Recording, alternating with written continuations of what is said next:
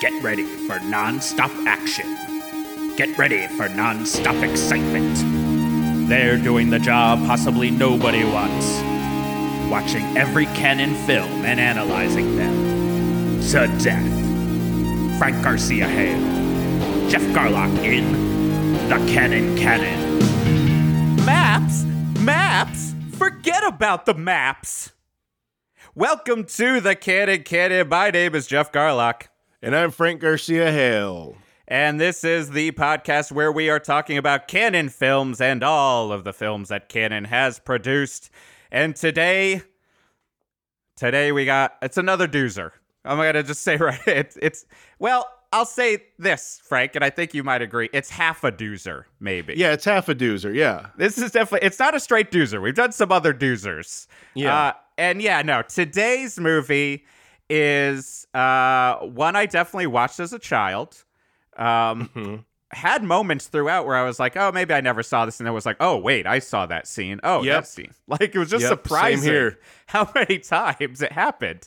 Uh, same with my wife, who was just like, I think I've seen it. Uh, it it feels like for most of you listening, it will probably be a movie that you're like feels like I might have seen it Yeah. And that might be part of the re- like it's also the way they make this movie it feels like you might have seen it yeah. Because you have seen it you've definitely seen it all before in other things. yes but then you also probably rented it or, or watched it as a child uh, and forgot that you saw king solomon's mines Yes. Geoff, this was the first movie that my wife agreed to watch with me. Uh, she said, you know, Richard Chamberlain, Sharon Stone, I'll, I'll watch this one.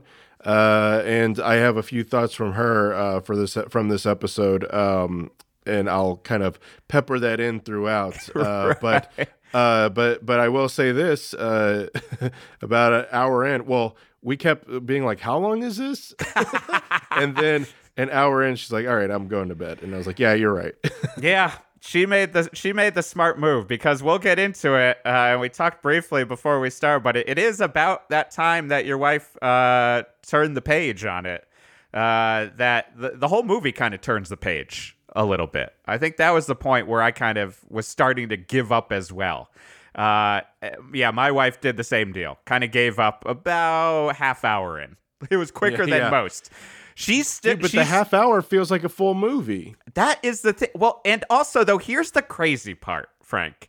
That again, we'll get into it all. If you look at, because sometimes you know how it is with Cannon, you got to be like, "What is going on?" I might have zoned out. Like, did I miss something? if you look at the Wikipedia entry for this in the plot summary, I think it's like the first paragraph sums up like 40 minutes of the movie, which is the most interesting part to some extent of the movie. Yeah. And then there are like five to eight paragraphs for all the rest of the movie. So, like, there was a distinct part where I, I must have zoned out much longer than I thought I did and was like, what the fuck is going on? And then tried desperately for a while of then wasting, not seeing more of the movie, of trying to find this part. But it's because I was looking too early. And yeah, apparently whoever wrote the Wikipedia entry was just like, yeah, no, you know, you want to get to the good stuff. And the good stuff is when it gets the worst. It is just it's it's it's it's it's a lot of movie too. They shove in Yeah. A lot of movie into this. It's Uh, a ton of movie. They they it's like they took a trilogy of films and said, "Let's pack it into an hour and 40 minutes." Like as soon as you get there's no resting in this movie No. whatsoever. You can't, like you never get a breath, and I especially when you're on like the fourth tribe that Allan Quatermain's I doing know. something fucked with. This movie is uh 50% of tribes trying to kill or eat them. Yeah, that is it. Yeah, I mean, because ultimately, what is this movie? So, uh, King Solomon's Mines is a, a movie that, again, one of the other reasons you've seen it before is it's existed before. Like, this is one of those properties that kind of keeps rearing its head. It was from a book series uh, written by H. 1885. In 1885. Right. Yeah, that was when the first appearance happened. they should probably try to update some of the stuff from 1885 is what probably we'll get into Was all stuff written by h Rider Haggard who Yep. was an adventure writer and fabulist uh, is a What- descriptor uh, what is a fabulist? all right so that's what i kept asking. What the fuck is a fabulist? So a fabulist is uh trying to find it. Now a fabulous is it is so it is a book it's a book written by uh, it's like about fabulous animals involved in it i think. It's like a very specific genre of 1885 books like the description i'm trying to find the exact description i'm gonna just type it in Sorry. no no because i wanted to talk about what the hell a fabulist was well the What, like dictionary exotic version of animals? Yeah a dictionary version of what a fabulist is is a liar. Oh, especially a version who invents elaborate dishonest stories. I think it's like they write fabulous tales. There'll So, be fabulous see. animals. So there might be so and i that makes sense with the some of the elements of king solomon's mines. There are some fabulous elements that kind of So- show up in there like would Zoobly Zoo be fabulous? Yes, like that's the prime example. uh, anything with Ben Vereen as a lion mayor who tap dances and sings a lot will be fabulous. Um, uh, Zoobly Zoo. zoo, zoobly zoo. So, but yeah, so this is also a book that's been redone five, maybe six times as a movie. Yeah. Uh, and well, there- there's a big one that was done in the 50s that was a movie, yes. Which is And- actually uh, like critically praised. at one point you got to get critically praised for one of these. Uh, Yeah. It would because it's not this one. Uh, This one isn't getting critically praised, and this was also part of a trilogy that they were planning on doing with Cannon. So they shot this and Allan Quatermain in the Lost uh, City of Gold. City Gold. Mhm. Yep, and then so they wrote they shot those at the same exact time. Classic Cannon move. Why shoot one movie when you can shoot two with the same people? uh, hopefully, one of them works. Uh, We're looking and- at you missing in action. exactly. And then they were planning on doing a third one, and no dice. Cla- again, classic move. Big dreams, small realities. Uh, Although yeah, it was announced, or there was a newer one announced, uh, like maybe how long ago? was that? Like- 2011, I think. yeah, surprisingly So- late in the game. like, I don't know. We I- could get that third one. we might, and but and so that is also the same. It does have those same deals as like missing in action, where like, like the movie started, and it- as you said, like I just didn't. If if you had told me this was the second one as well, I would have been like, sure. Like because it does just jump really like it, it- there's so much jammed in but moves so quickly you don't you have a get breath introduced for to the world or anything. Right. Uh, so before we get we get into the world, we should we should do our standard Yeah. stats here. So what do we got Right. going this year? All right. So, uh, King Solomon's Mines came out on November 22nd, 1985. Guess what? Uh, time of this recording, that is today's date. Oh my god, we planned it. We did. 35 I- years. Yeah, 35 years in the making. This is the anniversary today, and that's why we're doing it. Don't ever get us wrong when we say that we do not plan anything well.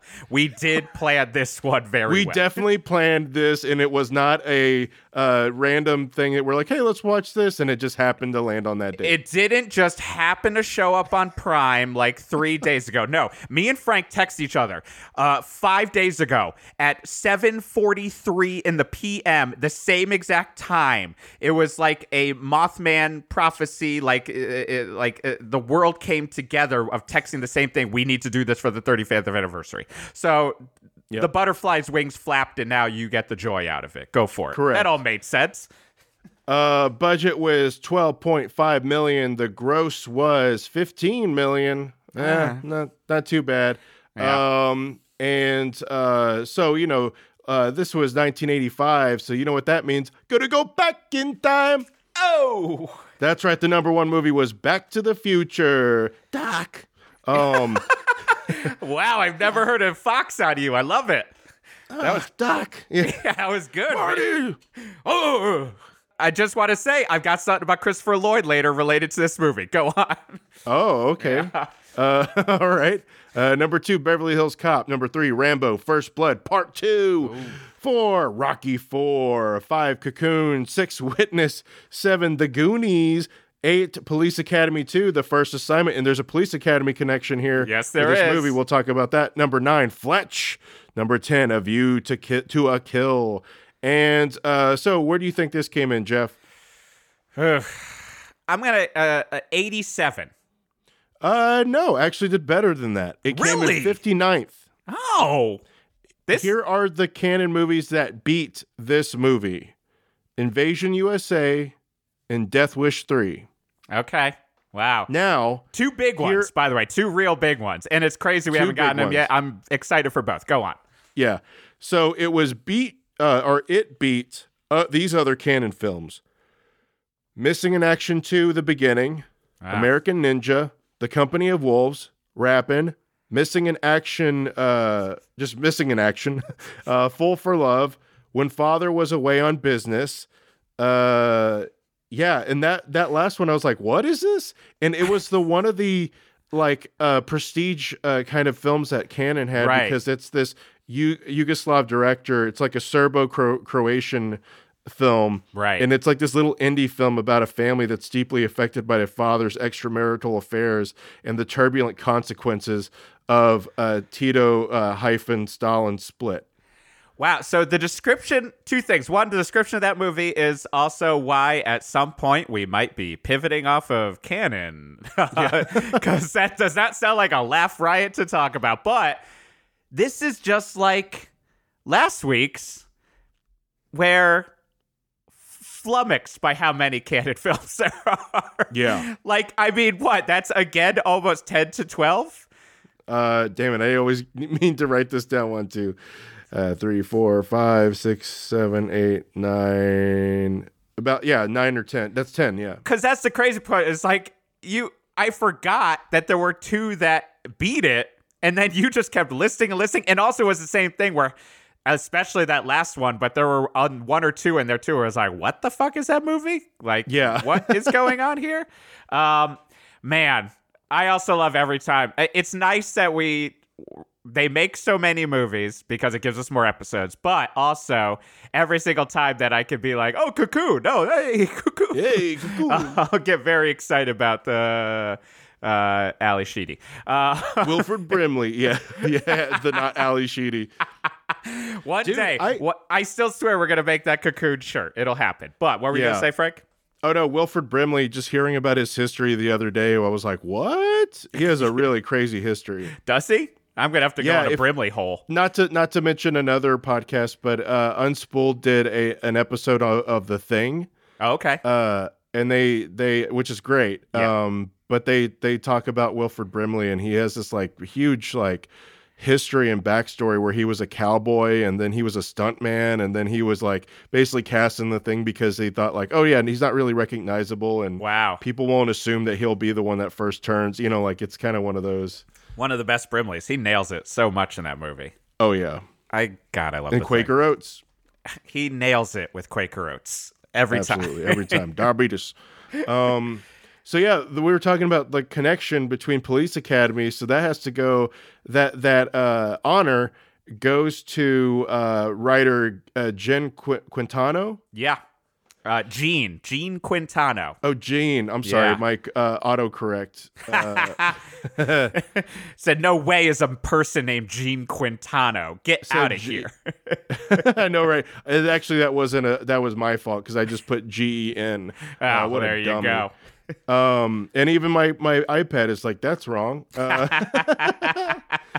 but yeah, so this this Gene uh, Qu- Quintano uh, wrote Police Academy three through six, and one of my favorite spoof films, National Lampoon's Loaded Weapon one, and also directed it. I was gonna say, like, we have so many connections with Gene Quintano. One, did he? I want to double check. I thought he only did three and four. Oh, maybe he might have done three, four, and six, but I thought it was three through six. Maybe, yeah. But we know at the very least he did Police Academy 3, back in training. Yep. Police Academy did do 4, Citizens on Patrol. yeah. Citizens on Patrol. And Which those one of my are favorites. Yes, two of the best. Like, uh, there's just no getting around it. Like, Police Academy 1 wasn't one of my go tos as a child. I think it was like a little bit too boob heavy, maybe, for my family to let me watch. Right. Uh, uh, I can't remember. What is her name?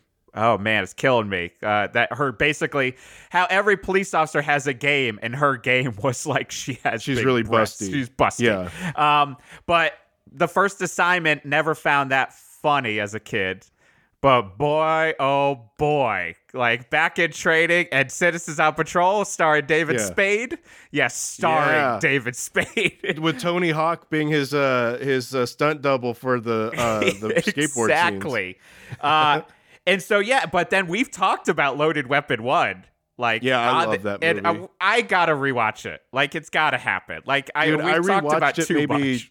Two years ago, and there are some parts you're like, eh, but man, there's some parts that are still so fucking funny. Yeah, I, I think I bet you there's got to be at least. A, I mean, me and good friend Nate Smith from my other podcast. What's that from?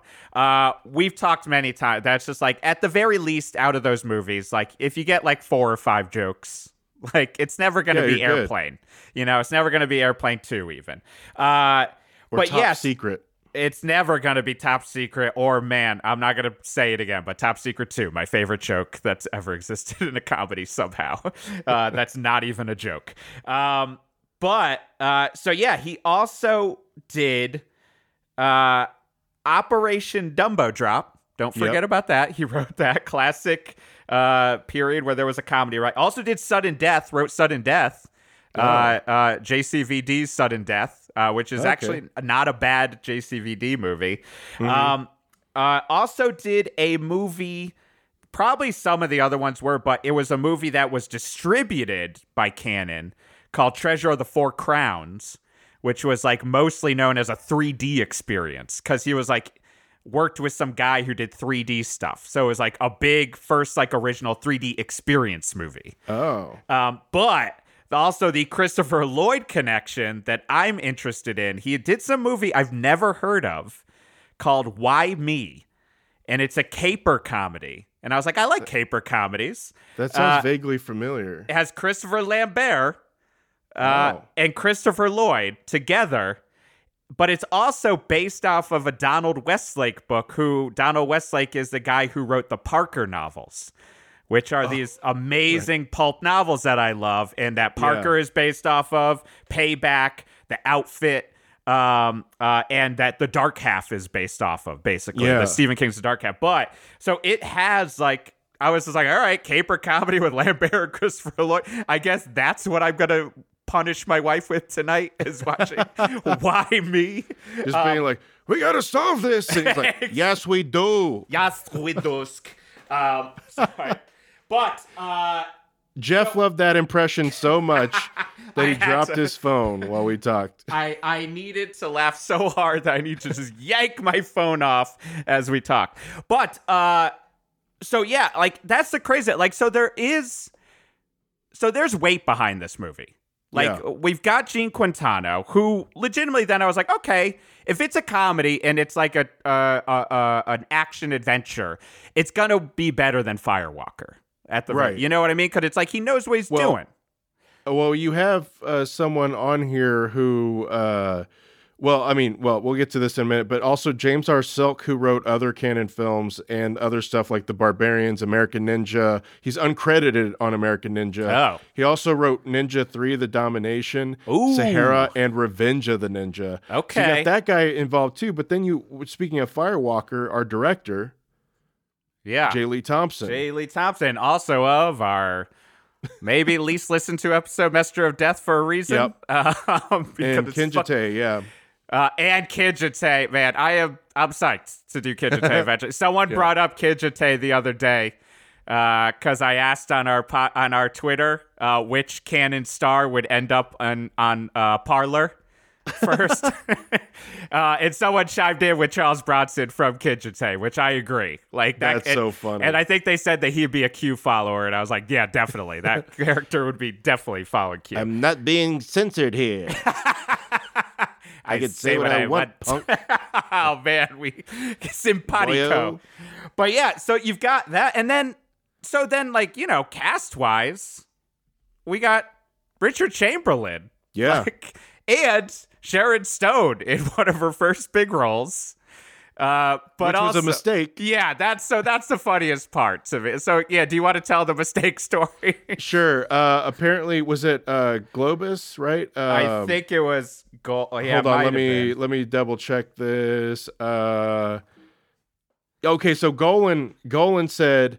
Uh, so Sharon Stone was hired by mistake because Golan said, "I want that Stone woman," Yes. and then. Uh, what he meant was that he wanted Kathleen Turner, who was coming off romancing the Stone, yes, and so they're like, "Oh, okay, so Sharon Stone, the woman who auditioned for this, who's an actor, yeah, I love that. And like, apparently, he didn't realize. Supposedly, he didn't realize till he saw either Saw dailies movie. or the first cut. it was like, who is this? I've also now we've done enough of these and then read it out. Like it, I guess like when we were trying to figure out who did that, Golan or Globus. yeah." I'm gonna say nine times out of ten, if there's some crazy move like that, it was from Menachem. Like it Yeah. seems like he's the one who was like flying off the cuff, making decisions. Where Globus was like, "Let me do some money work over here." um, but I mean, you know, I think that's I I that is also pure Cannon. Because the crazy part though is like Sharon. I mean, Sharon Stone isn't terrible and at No. all. Like like she works. She never stops whining. Uh, right. She definitely takes the romancing the stone character. And Yeah. then they were like, oh, what people wanted out of Kathleen Turner's character was to make her whine more. like, Right. you know, like make her more obnoxious after a while. One of my f- least favorite but favorite kind of tropes of this time was that will they or won't they, but they're like, you know, really like angry at each other. But the thing that they always argue about, what's funny to me is it's always something small that's like, what? You know? Mm-hmm. Yeah. Where you're like, even the smallest thing, you know, just being like, these trees are green. Oh, great. Just complain about it more. Here why we go ya? again. Here we go again. it's like, what? yeah. Because I mean, she, they did say that in the movie, but it's like it's like that where you're like, They like, might you as well have. about this. because when the, it is like the, they're pulling a classic like anger into love uh and that it will Uh, uh, you know a a will they won't they but we know they're going to. Yeah, but like definitely in this Love. movie yeah this love. They love each other. Like and when they do that was again another moment when they decide that they love each other. I was like did i turn my head for like 10 minutes? Like right. I think I missed some in between scenes of where they had moments where they got on board with each other, but I don't think they did. I think it was just like it's the time in the script. We've brought up that time that moments before, but it was just like we've reached that point in the script. They got to start to, they got to start making out. And it's got to be in a cannibal stew pot.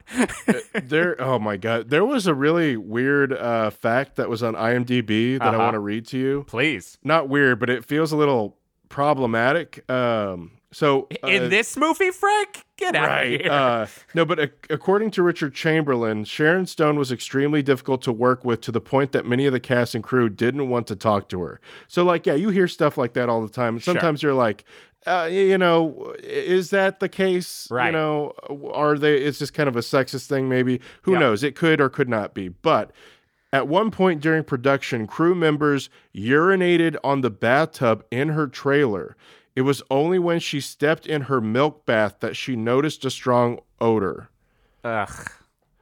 Like, That's I mean, That's a wild ride. You're you're in another country. You're out of movie set.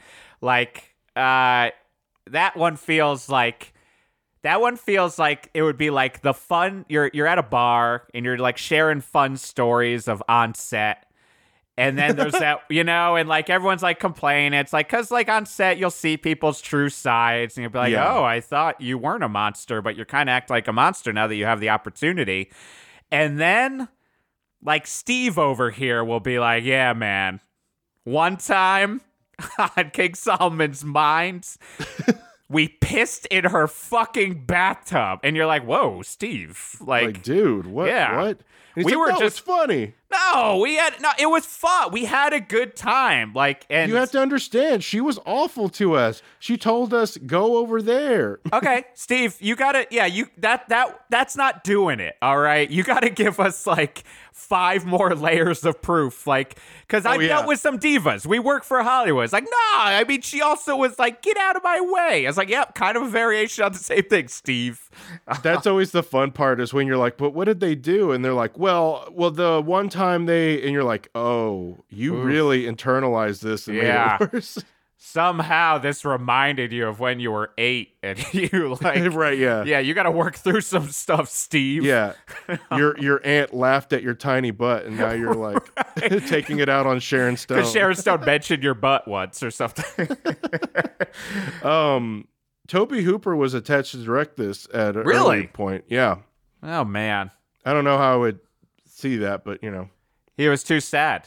That's what happened. Tobe got too sad, smoked too Yeah. many cigarettes, and they're like, "We can't have this. We can't have this downer on set over here. Let's get a laugh riot, like uh, like the dude from Messenger of Death and Firewalk. and Fire. We've already seen he's gonna handle it nonstop. Uh, man, Tobe Hooper doing it. He really was in the fold, wasn't he? Yeah. like more so than I thought.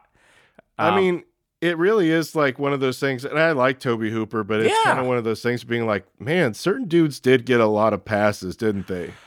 Yeah, yeah. I mean, it's like, I, I, again, it's it's it's amazing anything gets made and Yeah. it's out of people's hands, but like, it is those moments sometimes where you're like, I love a director, and then you start to think about their work, and you're like, maybe. I like one movie. Like, you know, maybe there's a handful. Yeah. Um, I mean, honestly, I had that look. Like, I'm not. I haven't ever been a huge. Uh, I don't think I've ever been a huge like Burton head.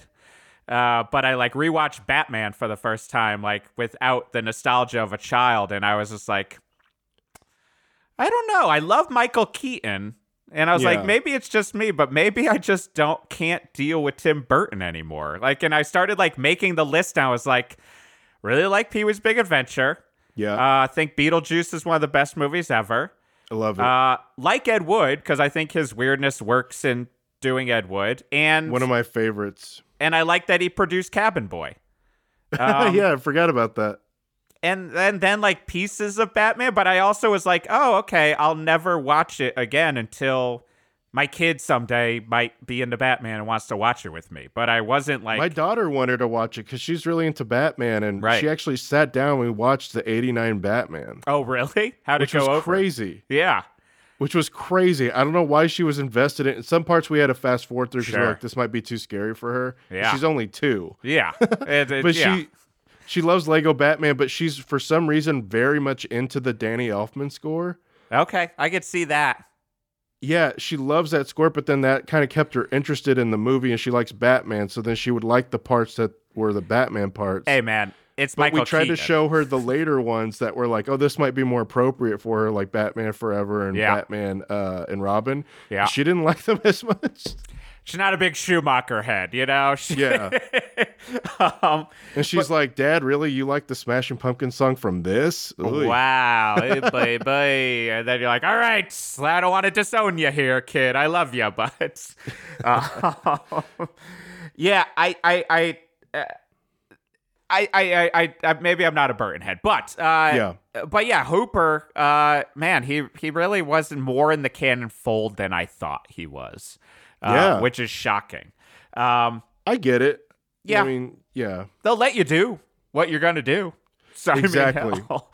uh, but I mean, yeah, you've got him, and then like Richard Chamberlain, I think is great actually. Like I do too. Yeah, I think he's great. Like he he and and he seems to not care. Like I mean, he all of his quotes are just like there weren't many lines, and it's fun. Like you know, and like he's like I do miniseries all the time. I got to like it's a fun script.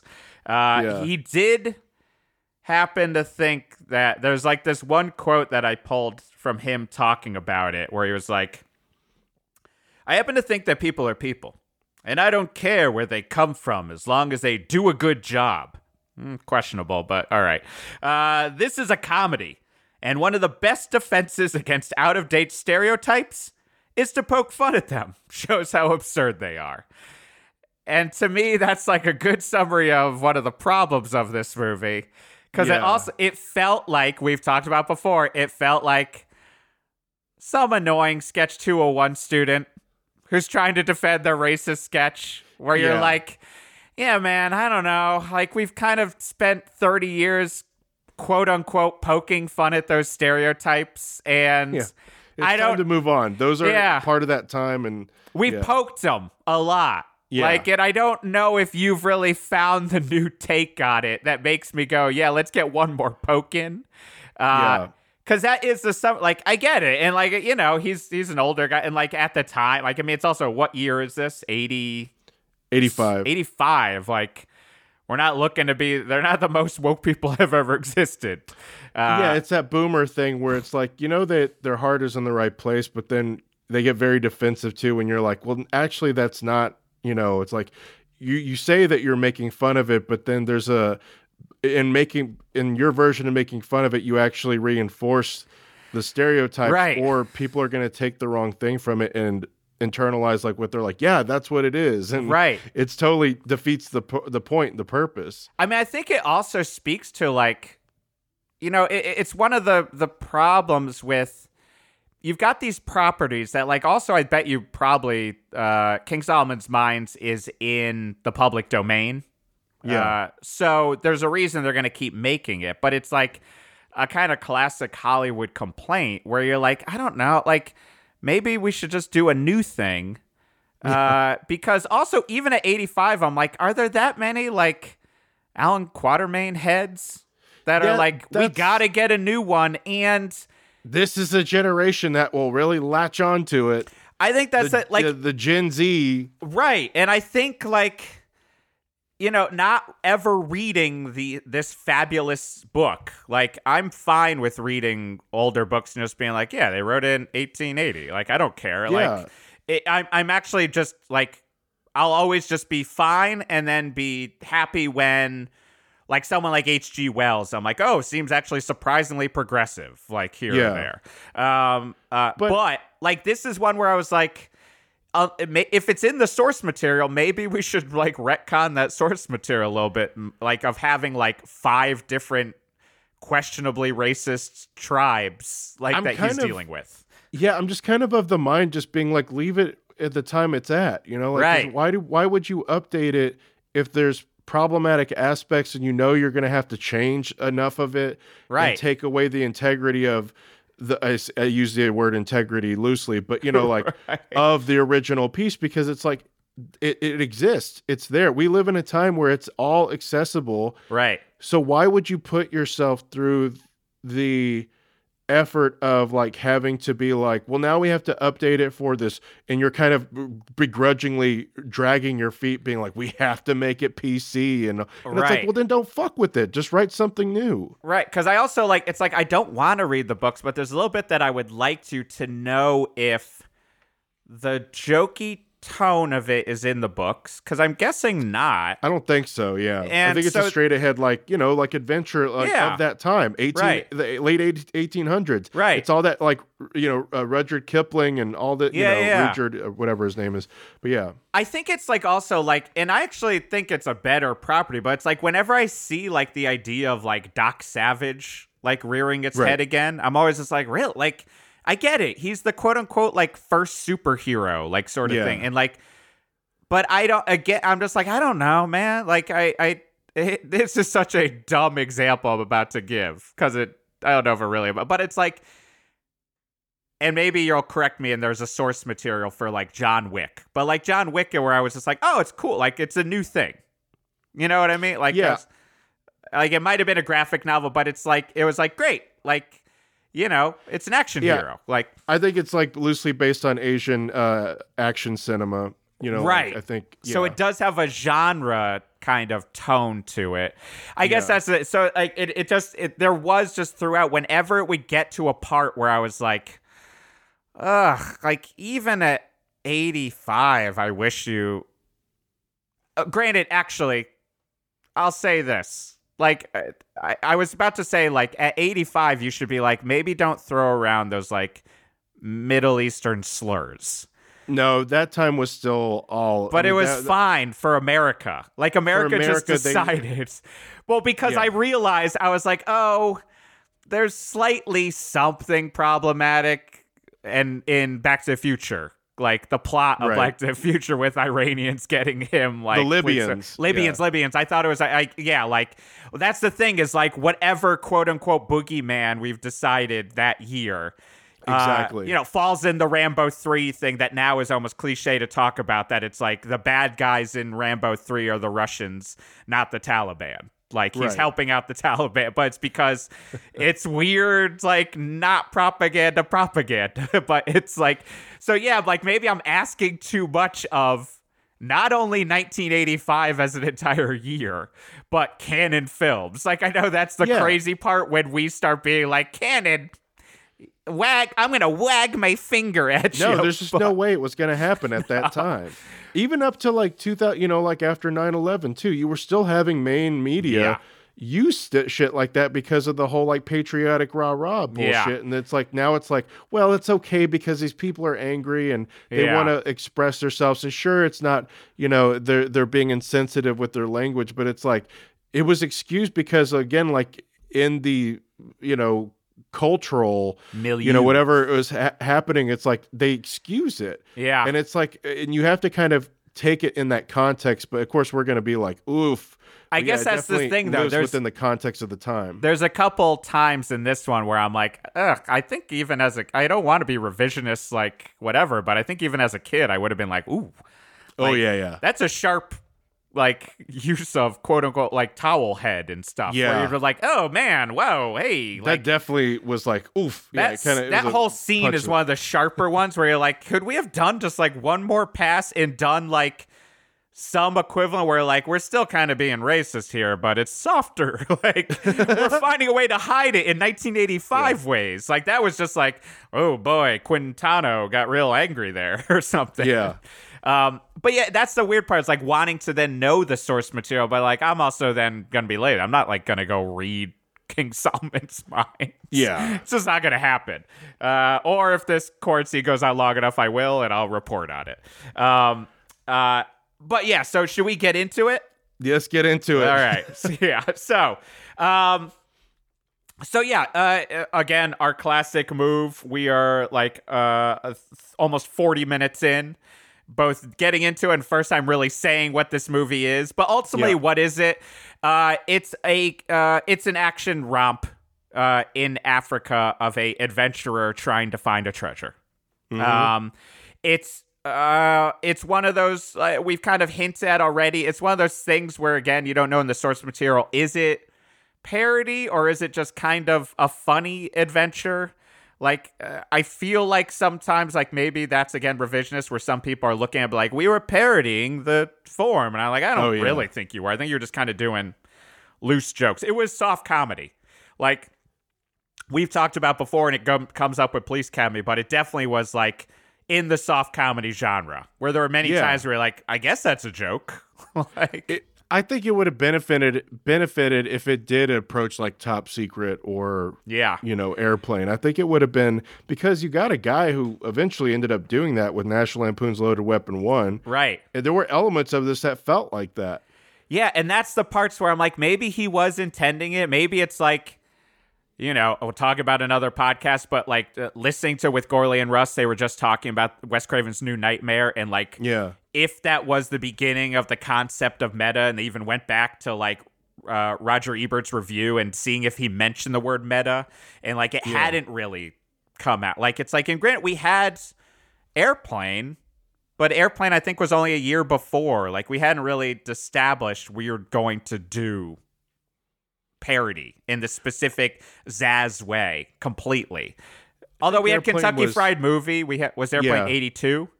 I think it might have been. So maybe I'm taking maybe that was all bullshit I said, and we he should have just leaned a little bit harder. but also that's Cannon, you know. Like I, Yeah. I'm I honestly, we haven't had a huge track record of like they can nail it with comedy, You know what I mean? So Right. like at the very least when I would kind of do I had a couple times where I did like, huh.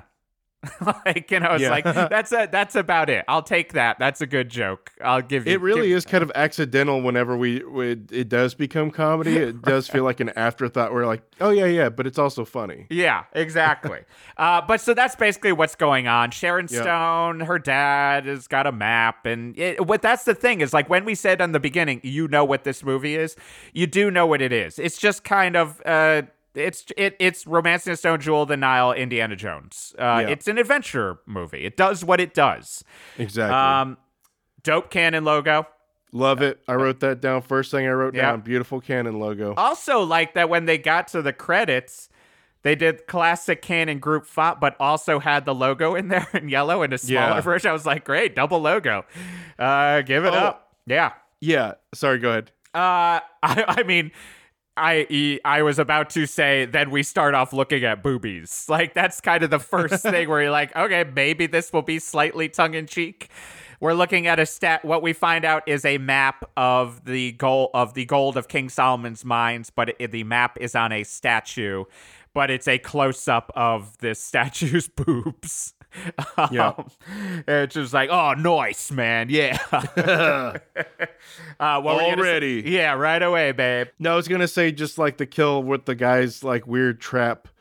Uh, I don't know why there's a a, a spike uh swinging you know Yeah. thing that like but it that the the shop owner's like game of being like my door my table Right.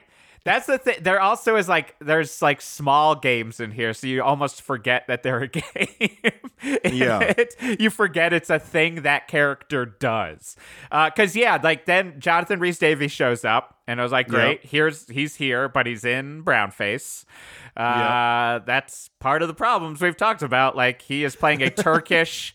Uh, man who is trying to find the gold and is working. We'll find out with uh, the the Nazi, Nazis Nazi.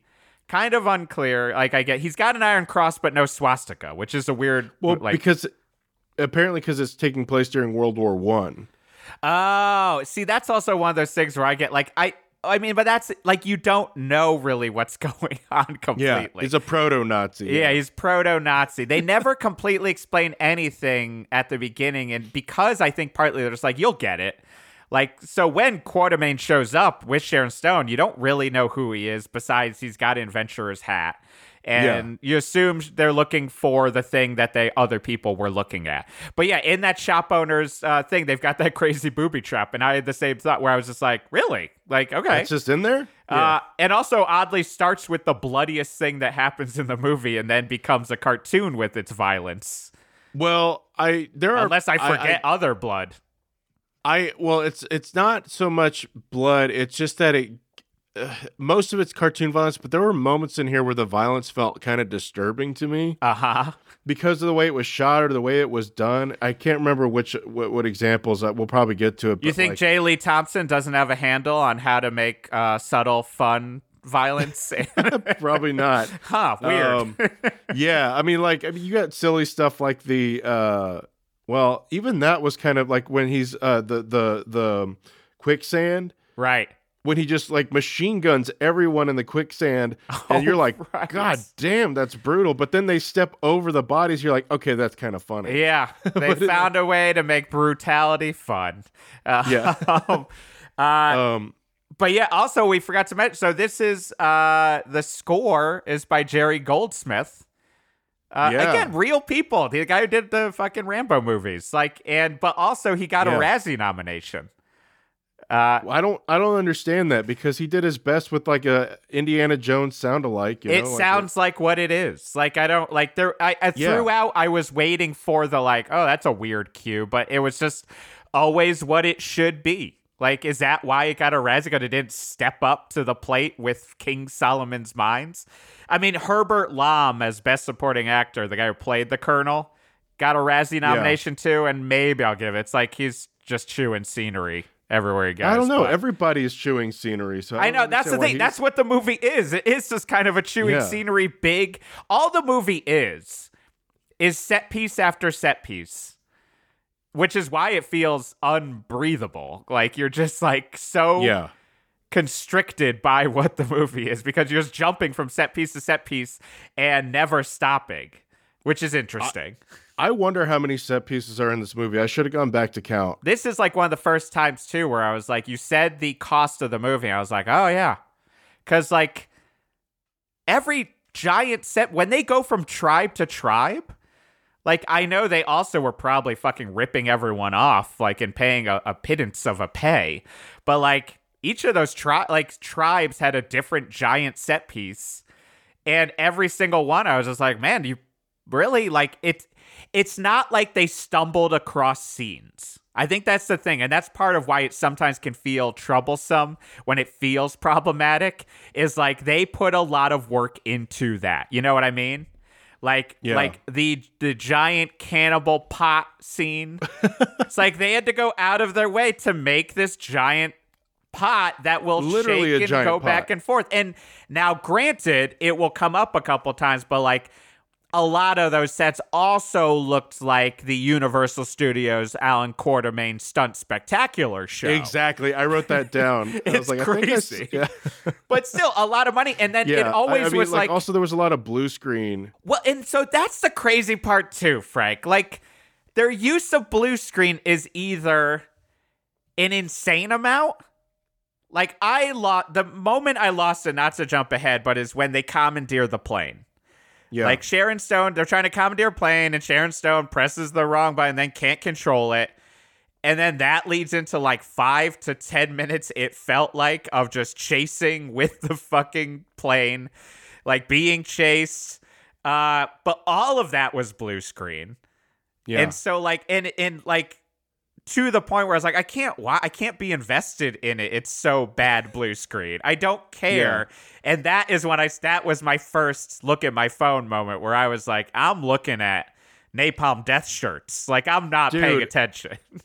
it really did take a turn at that point because like that's the point where you're like not only because of that whack the wackiness of that scene Mhm.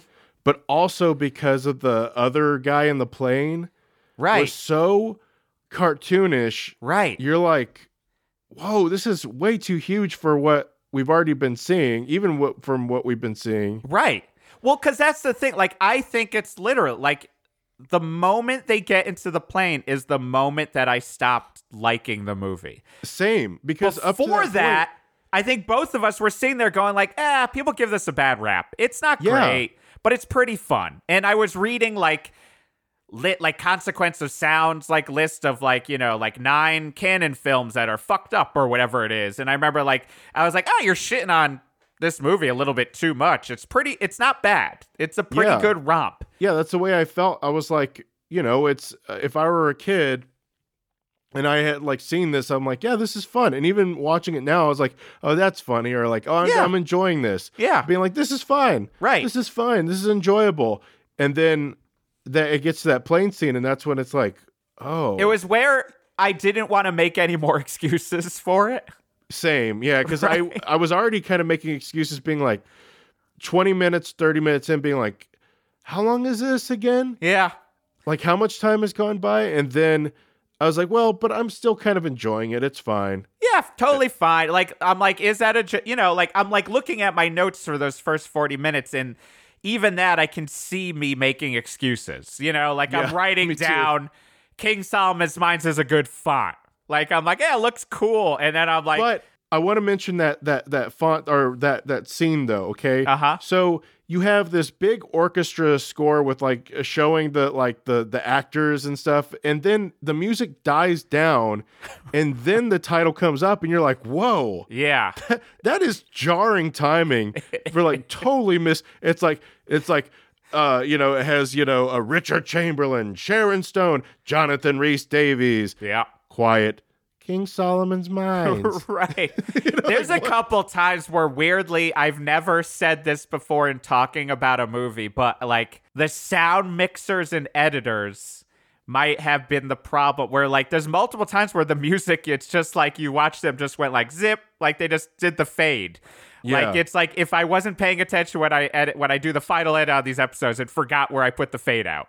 Like sort of you know what i mean? And then you show the print and you're like ah leave it in. Because like it would be like mid-sentence or something where it'd be like i don't think that was goldsmith's plan. Like i think there were a couple more notes to fill that out. Um but yeah, because then it would be like throughout, I'd be like, yeah, I guess a Nazi eating bratwurst is a joke. Like, I don't Yeah, know, that was whatever. Uh, you know, there's questionable names where they're like, we're in Tongala with Umbumbo. like, Oh God, Umbumbo. This. Uh, ah, ah. Umbumbo is essentially Allan Quatermain, who is played by Richard Chamberlain. Who, again, we want to say, Al- he's great. I think he he does a good job with all of his work, Allan Quatermain. Like as Allan Quatermain, like he's charming as hell. Absolutely. My wife thinks he looks like a property brother. Uh, My wife said, my wife uh, gave me this fact that on Desperate Housewives, uh, he plays Lynette's stepdad who comes out as gay because Richard Chamberlain is actually gay in real life. yes, he is, and Yeah. that's why it was so. My wife grew up watching the Thorn Birds Yeah. with him, and like then she was like, "Oh, okay." My parents were certainly not going to tell me that fact, like just being religious, kind of. Um, Right. But like he's great, but like you know, and that, but it, um, Bumbo is is Allan Quatermain's manservant. yeah. who we find out spoiler is i guess the leader of a tribe Okay, uh, Geoff, uh, help me understand something too. I, but i was hoping you would help me understand but let's help each other understand Well, because you know we're gonna skip around in this movie. Oh, yeah, why this the is fuck skipper. not? But like, let's just go for it. But because like, okay, so huh, so Bumbo helps A- Allan get to the gold. He wants him to find the gold. He wants him to get to this location, but then is like, no, you'll upset. It belongs to the mountain, rightfully so. But it's like, well, why did you help him? Was it because he knew that he would help him stop the other guys right from getting it? frank so then that's why i he, never? Even thought about that fact that like because I, yeah i was like confused on the generalness of like why if what we find out is that like his essentially manservant is going to end up being a he is a uh uh he was he was cast out of his tribe but he was the leader and has a different name but I but I never considered that, yeah, he's helping them to get to it, but won't want them to take the gold after the fact. So yeah, like maybe he did think because Allan Quatermain is the the great white African hunter, as they call him, I think at one Right. point, that he could help. So maybe that was the logic. But he never completely like it's again, we like it feels like a one line rewrite. Like if he had said something of like, but if you didn't want us to take the treasure, why did you Yeah. have help us? And he's like, Well, I knew that you were the great adventurer who would be the only one to help stop. Like you're the great white Yeah. hope, which is problematic uh, right. plot trope. But yeah, because so now I'm also wondering. This again help me figure this out, Frank. So Umbumbo's game at the beginning is that he's afraid of moving vehicles. Uh, yeah. They have this thing where he said he doesn't trust anything unless it eats grass. So like there's a whole scene where they're driving in a car and Umbumbo is running in front because he's afraid. And then Yeah. he's on the train and he covers his face. uh huh. But now I'm also like, wait, was he not and he was playing that up? To or was that just a legitimate kind of racist thing that they decided to make his character game? I don't know. I don't know. It's all confusing. It's like it's too confusing to be racist. I don't know. right. Too confusing to be You're like- racist. you're is like, a- what stereotype are you trying to play? I don't think you even understand what. Like, I think you're too just making up confusing to be racist is also the subtitle of most Cannon films. Yeah, right. like, right. You're like, what? yeah. Okay. And then you're like, if someone was like, that movie's just straight up racist, you would have to be like, well, I mean, yes and no. Because I don't think they realized that they were. It's like they're again, it's that all old school dudes. I think that's also the beauty and the weirdness of Cannon, as we've talked about. We've got all these guys who were at their prime and then are working for Cannon. Like they didn't get it then, and they're certainly not getting it now. They're all working together to not get it. It's someone's like very specific brand of racism where they're like, you know, because like, you know, Mexican guys, they're always chewing gum. And you're like, what? yeah. And it's Like, like, I'm very offended, but I know like what you said is incredibly fucking stupid. But right. Too confusing to be racist, man. Like this is our new term, I think. Um, because there are throughout, like, there's just there are like even like so when they're escaping, I can think of two too confusing to be racist. yeah. Uh, and then also someone might correct me and just be like, Geoff, you're now too confusing in your interpretation. You're just being racist and not understanding, which I will totally accept. Um, uh, but so one of the best scenes in the movie is they escape. They're escaping. Allan Quatermain's escaping with Umbumbo and with uh, Sharon Stone's character, and they're in the car. And there's it's I think the best action scene in the movie is when they're driving through the town. He jumps out. Ju- Oh, it's yeah. like American Ninja style. He jumps out into a punch, takes down another guy, yeah. and then releases all the slaves because they were releasing slaves and that is connected to before Sharon Stone was like uh, saw the men that they were going to be selling and Richard Chamberlain says for for a hundred bucks you can own them for life. And then she says a hundred bucks? That's terrible. And then Allan Quatermain says well you can always bargain. Like See, that's the shit that makes me feel like you're, they're having their cake and eating it too. yeah They have that awful joke, but then like, no, but see, it's okay. we're because poking fun at it we're poking fun at it somehow Well, no, it- it's it's it's the double thing being like, uh, or being like, we made this joke, we know we're bad. Right. But then it's like, but see, he's a good guy because he freed them. That's- he freed yeah, them. See, yeah. it's it's okay. He's a good guy. It's okay. He was only just being tongue in cheek. because in that scene he ends up punching out those guys, releases all the slaves, but probably is also selfishly just doing it as a diversion. Uh, Right? uh, yeah. and then You're jumps are your yeah? back into the car that was still going because he went in like a half circle. That was a cool stunt. Yeah. That was great. That section was great. Besides, as my wife said after those lines, she just like looked up from her book and just went, "Ah, the timelessness of a slavery joke." Like, know. And I was like, "Yeah, that's the shit where they probably should have updated or something." Because yeah, it is a have your cake and eat it too, and. I think that they think that they're somehow poking fun, but it's like too confusing yeah. to know what they think they're poking fun at. But then it also leads into what I both thought was a really good idea, but then also doesn't play up. But also, I was like, is there something racist about that? Is that one of the ways they can escape?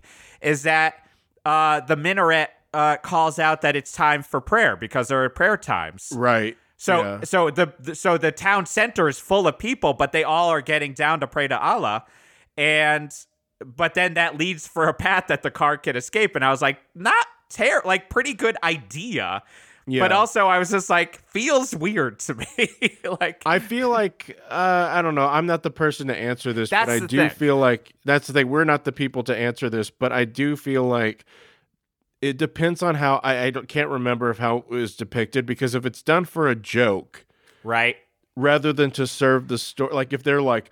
Oh, isn't this uh, goofy? How they're like, you know, it's prayer time, Right. You know, then then it's like then that gets where it's problematic. But then like, I don't know. It's hard because in a in a movie like this with tone, it's like, well, what was? I mean, is it to facilitate the action?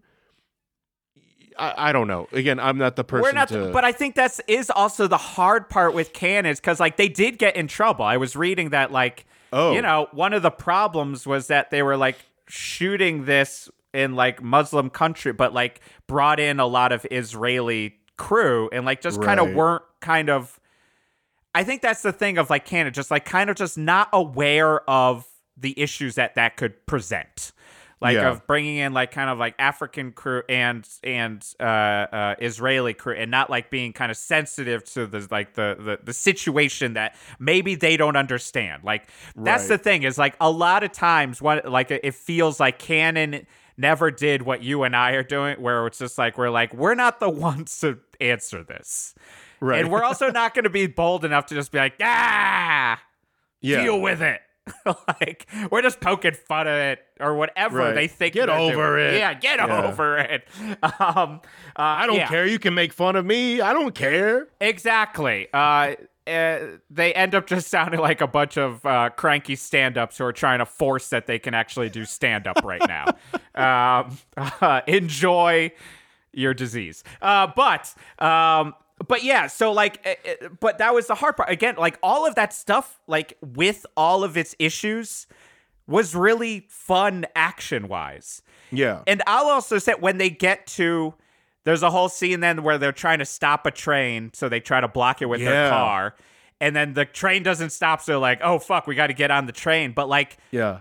most of the train stuff was pretty fun too. Like I, love that stuff. and and also that's where like the annoying part of the green screen for the Blue the screen at that time. Yeah. blue screen i mean for the blue screen at the plane there definitely was blue screen being used on the train but also there were parts where i was like richard chamberlain's like low rent tom cruise in here Yeah. right Dude, yeah, I, I was like, why are they using blue screen for this when he was just about to have his head just like uh hit the gravel below, you know, like the the tracks. i know that train is moving slower but also we know it's Cannon and they probably weren't as safe as they could be and there definitely are a couple parts where i'm like uh, if it's movie magic the movie magic worked on both frank and me i am guessing uh, because i like i was like he's definitely is like underneath that train and Yeah. has his head out of a moving train and then i was like oh train fight feels three quarters real yeah. and train fight, second train fight on top of the train. Again, moving slow, but I was like, I think fucking Richard Chamberlain's on top of a train fighting someone while it moves. Yeah. Like, it's not Tom Cruise running across two skyscrapers and breaking his leg and then continuing to run.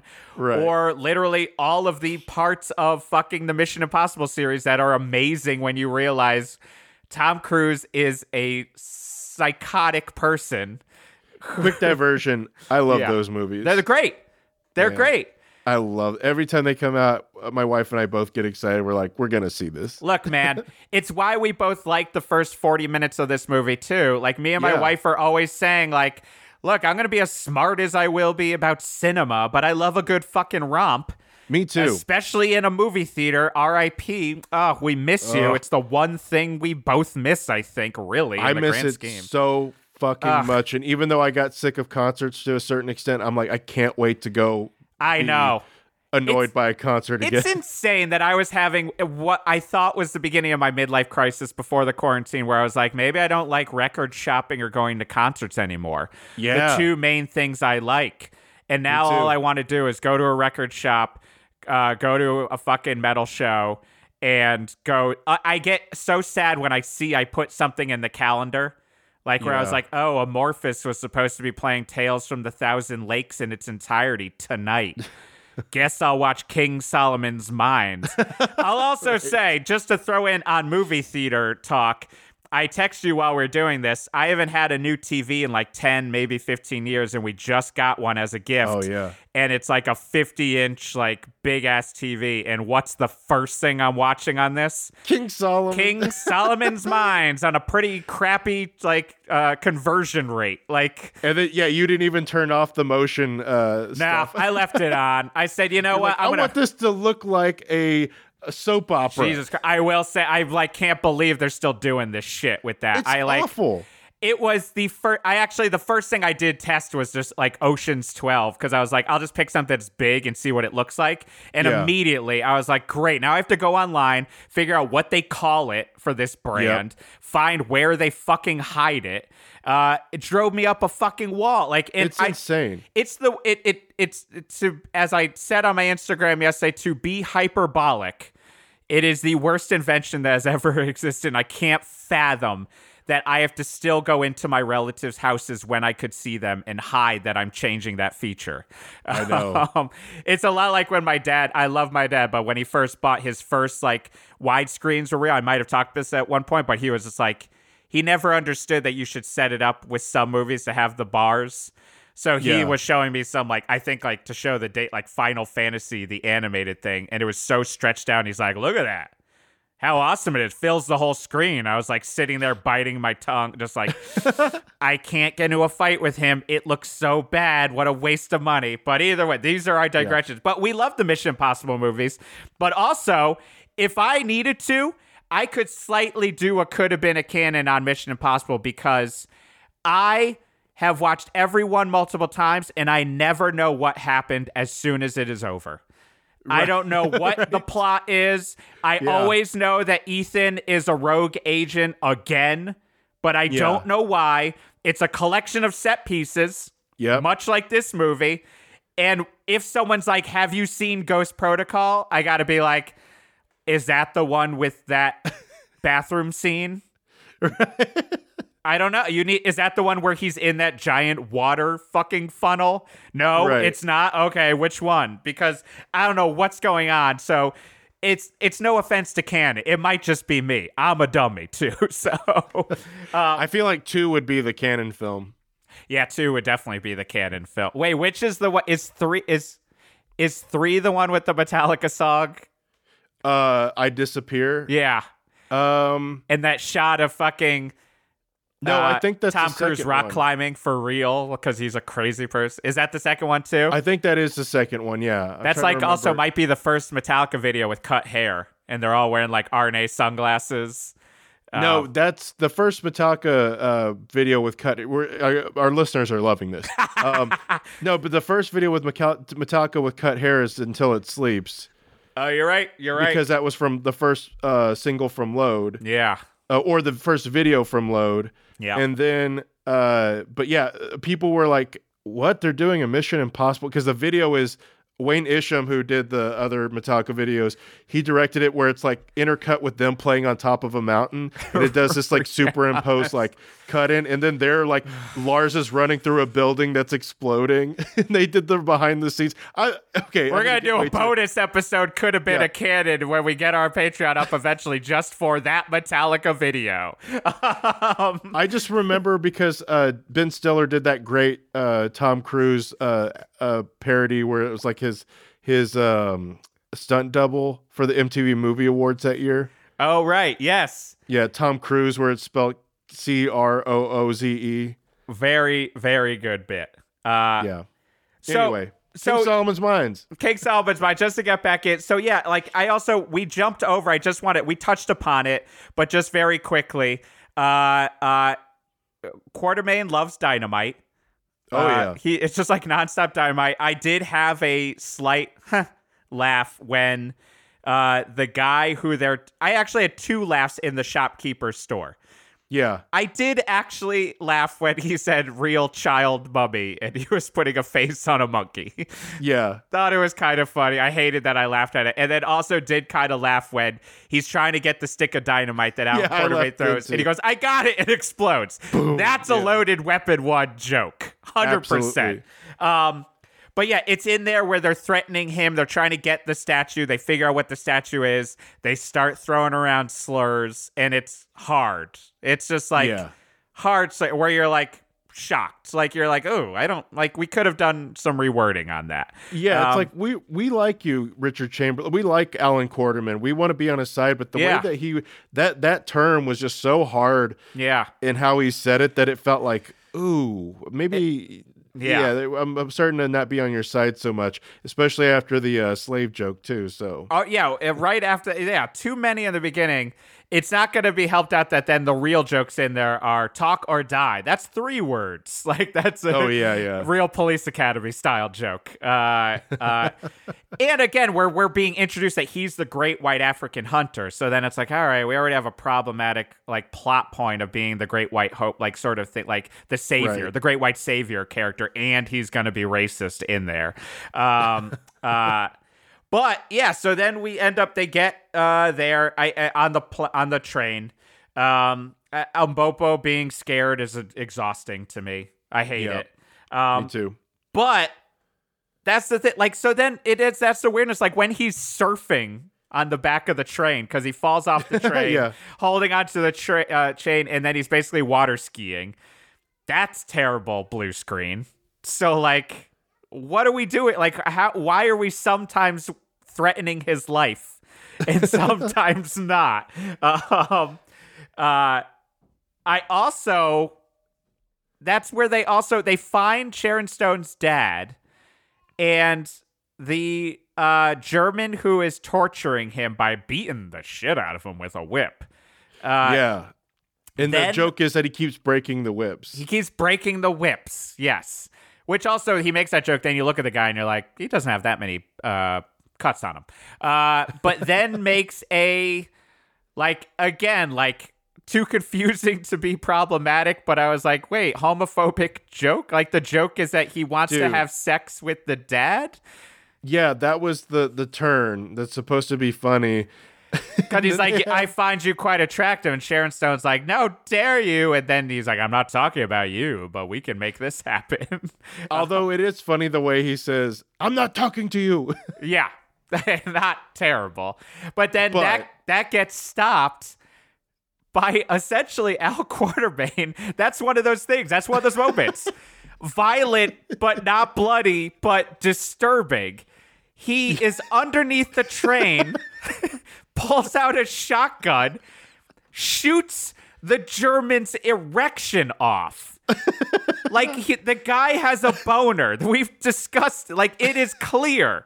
He shoots his penis off, and they kind of just, just move that. on.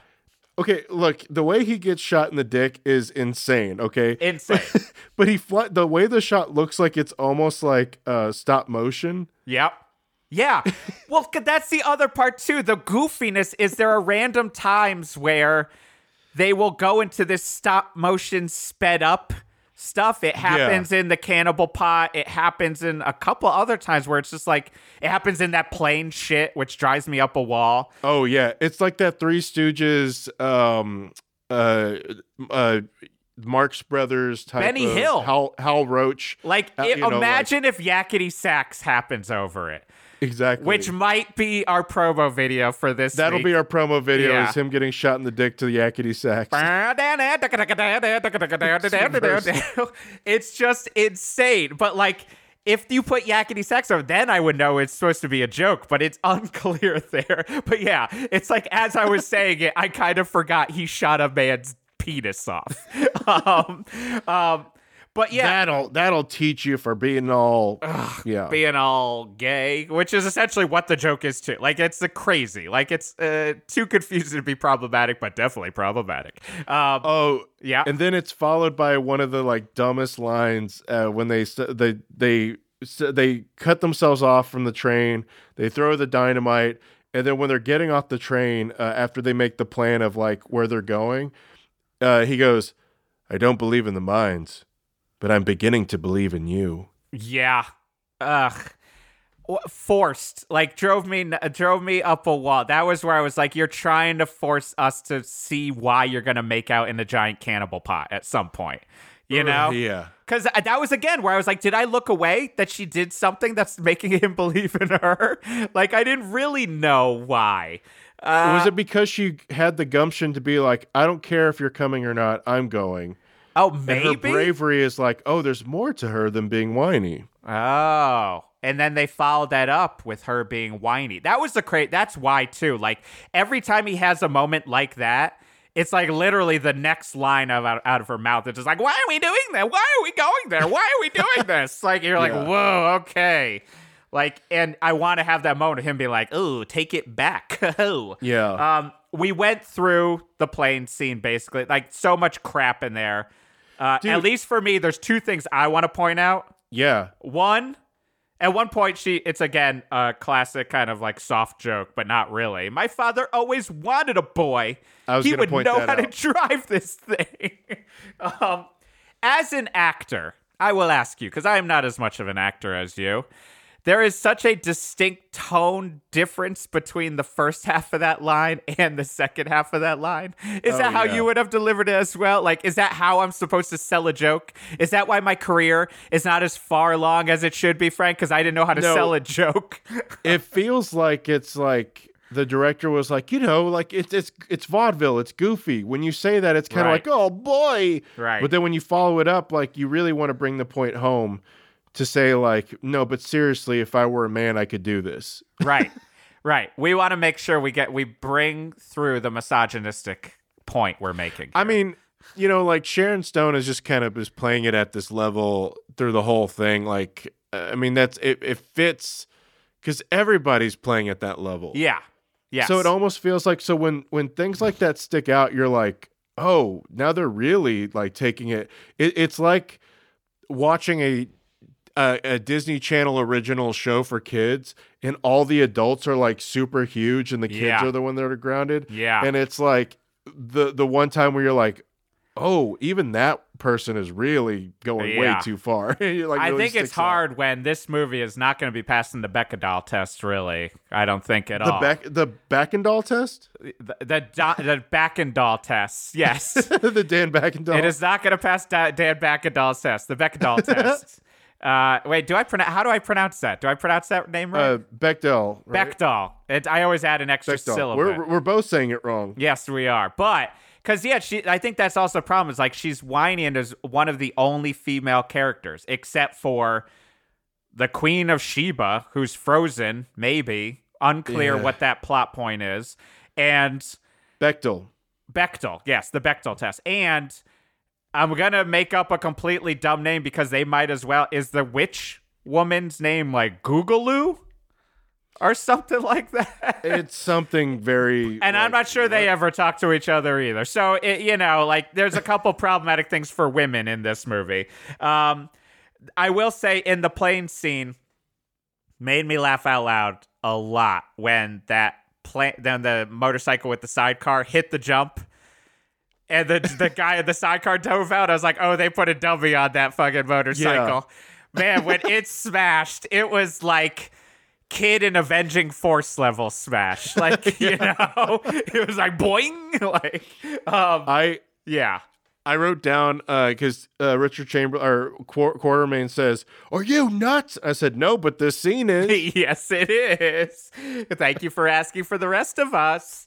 Um, and then, yeah, then, yeah, what were you going to say? no, no, no. Go ahead. Go ahead. I was just gonna say, I was like, I I wrote down like when they showed us Boob Mountains, I Yeah. really was like, oh, they really made Boob Mountains because that's part of the map is that there are gonna be these mountains that look like boobs, and also reminded Yep. me of one of the best Naked Gun uh, jokes when he's like, I don't know what it is, but everywhere I look, I'm reminded of her. And they go past those two power plant things that look like boobs on the way Oh, to San. Diego from LA. Which every time I would go on tour with Panthers or Orchid, I would drive everyone in the van nuts by saying the same joke. Um, but it really was like gr- blue screened giant boob mountains. Yeah. um, Oh, yeah. speaking of blue screen, one of my other favorite things that happened, favorite least favorite things, is when they would use stock footage of animals. Yeah. Yeah. Like the elephant thing that came after this scene, the elephant stock footage, which uh, had another bad, like, kind of is this racist joke? yeah. uh, where they're running away from the plane as it's dipping down on our uh, antagonist, and then the elephants, the stock footage of the elephants running towards them, and they run the other way. Yeah. I'll say though, maybe this will uh, change your tune on the stock footage. It it makes me happy to think slash know that stock footage because would you trust Cannon to be doing anything with those animals that wasn't fucked up? Absolutely not. Oh my god, I didn't even think about Those that. lions, I'm slightly worried about. Like, the, like, there's at least one lion who's hanging out on that cannibal pot, and I was like, oh boy, treat him well. You're I an- know. uh, it's just, it, it's Cannon. Anytime a kid or an animal shows up, it's time to start getting worried. Like, you know, everything else, you just, you just go along for the ride. Um, uh, again, it was so this is also where we get the barrage of him like essentially then a big chunk of the movie after the terrible plane scene is Allan Quatermain's gonna show up at a African tribe, uh, get in a situation, they're gonna escape, and then immediately Another, another tribe. African tribe, and then immediately another African tribe, intercut Right. with a lion tribe. But like uh, you know what? It's insane how many people they get for those scenes. I thought the same thing. I was like, what? I mean, you know, no one's getting paid, No one's getting paid at all. but the scope of it was pretty impressive. Yeah. Being like, holy shit. Yeah. Uh, but also that's where just like my wife said, like, oh, uh, the timely like uh, uh, slave joke. Like I, that's where right around here I was like, you know what? I'm gonna say it for you, King Solomon's Mines. Little hard to do native African cannibal humor. Like just kind of playing that for jokes that there's this like cannibal tribe who what happens is they're they're trying to get that they kind of do a Twilight Zone joke of like they're, they're gonna have us for dinner. Well, just tell them we're gonna leave. Like, no, Yeah. they're having us for dinner. And then what they do is they put them in a giant soup pot. Great, That, uh, great drove me set.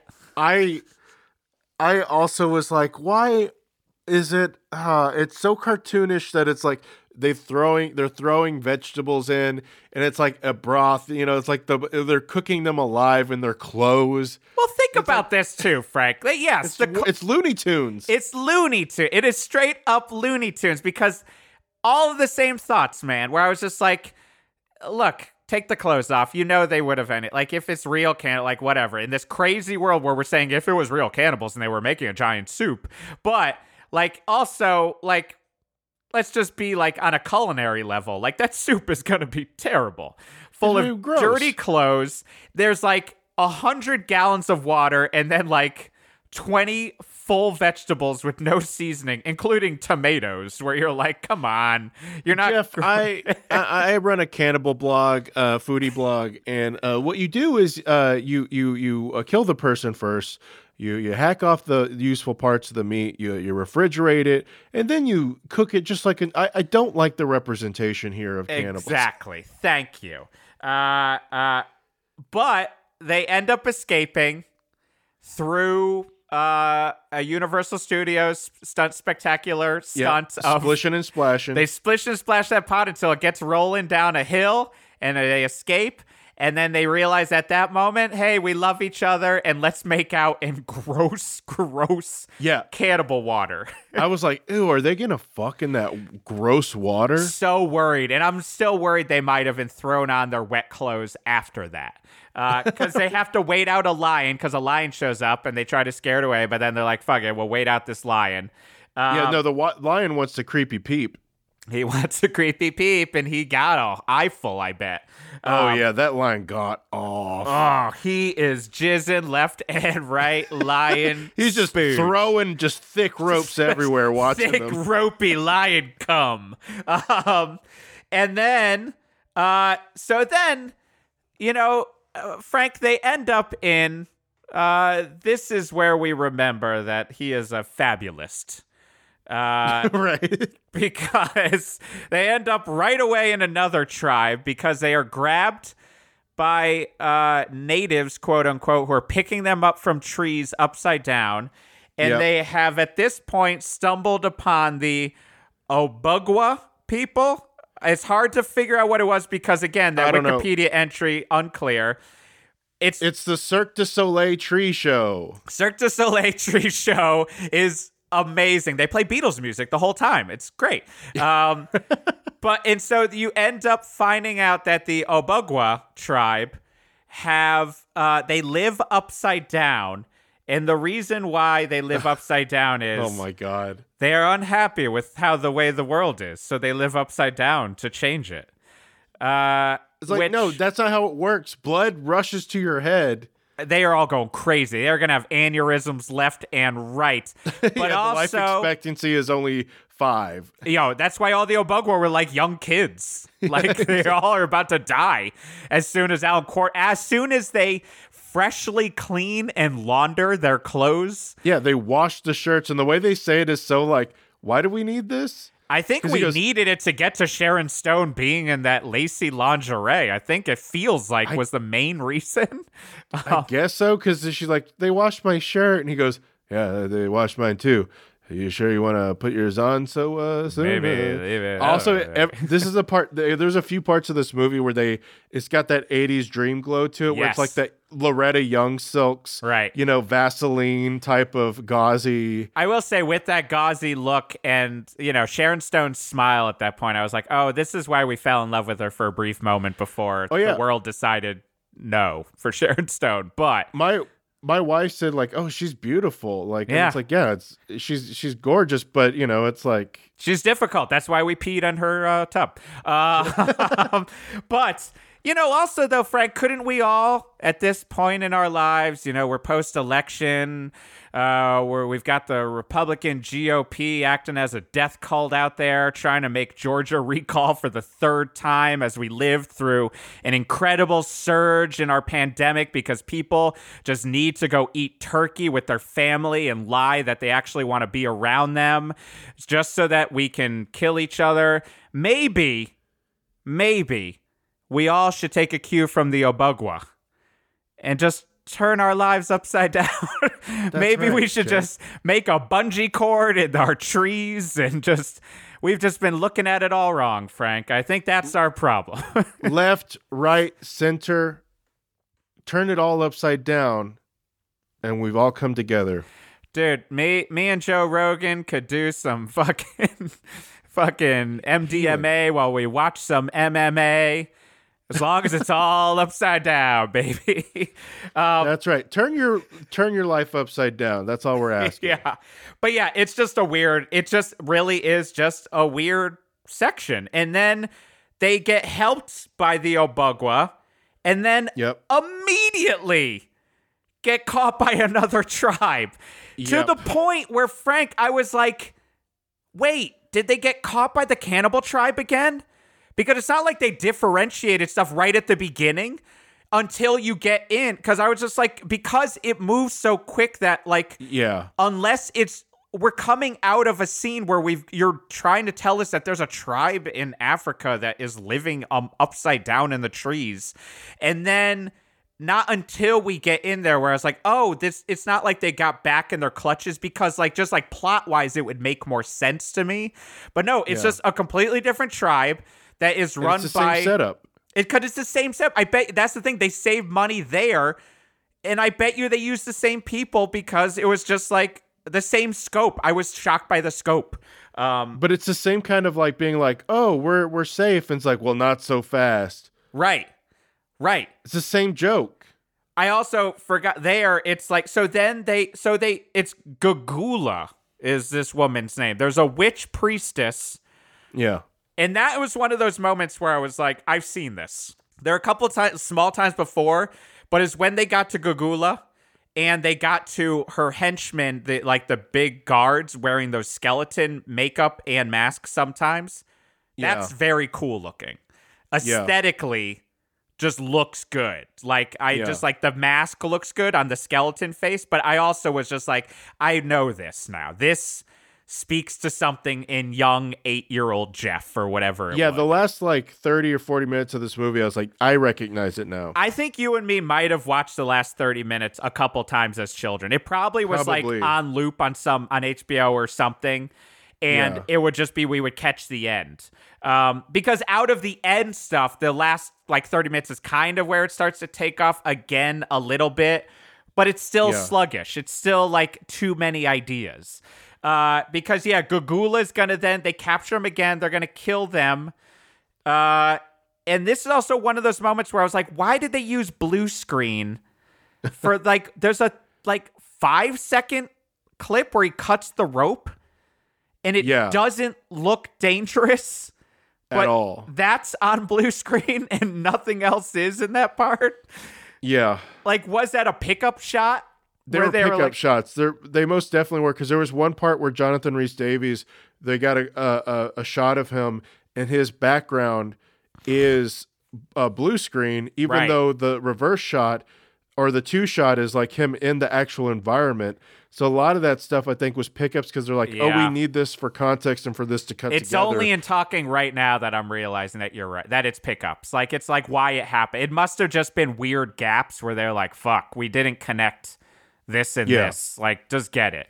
Um, I will say this is reminding me that like I literally like wrote a mo- a note to myself that does sum up where we're at in this movie. I just wrote, "Why is this movie a mess right now?" like literally to the point I couldn't not write to myself alone in my house at ten Yeah. o'clock at night what is going on because that's when we're finding out Umbopo was Twala and was the leader, but maybe Gagula took over, who's the crazy witch priestess.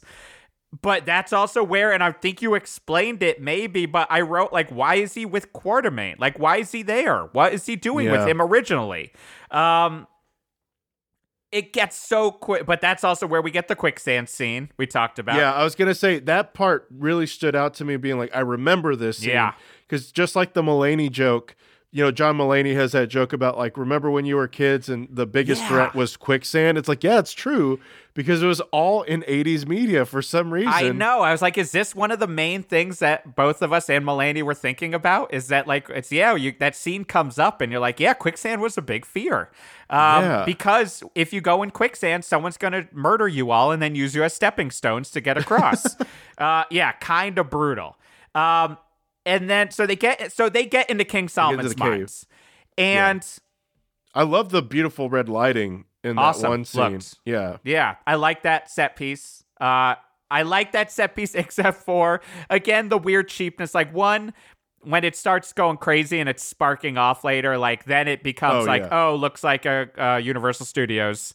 But also, why did they superimpose explosions over the Dude, explosion? when they're when they're leaving the mines uh huh, and it's exploding exploding there's a super there's a a, a, a superimposed uh, explosion that layers over them yeah, so like it- weird. it's a it's a after effects kind of thing but they didn't bother to to put it behind you know like to make it real they It like rotoscoped or something. Oh yeah, it's over them like it it literally covers them and it's like oh no. Like there had to have been at least one person was like i think we'll get away without the explosion over the actors. And then everyone else Yeah. like shut up steve.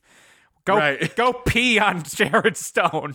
Um, but that's also so uh, so the the the german guys like we've got three paths go this way they'll go this way go this way.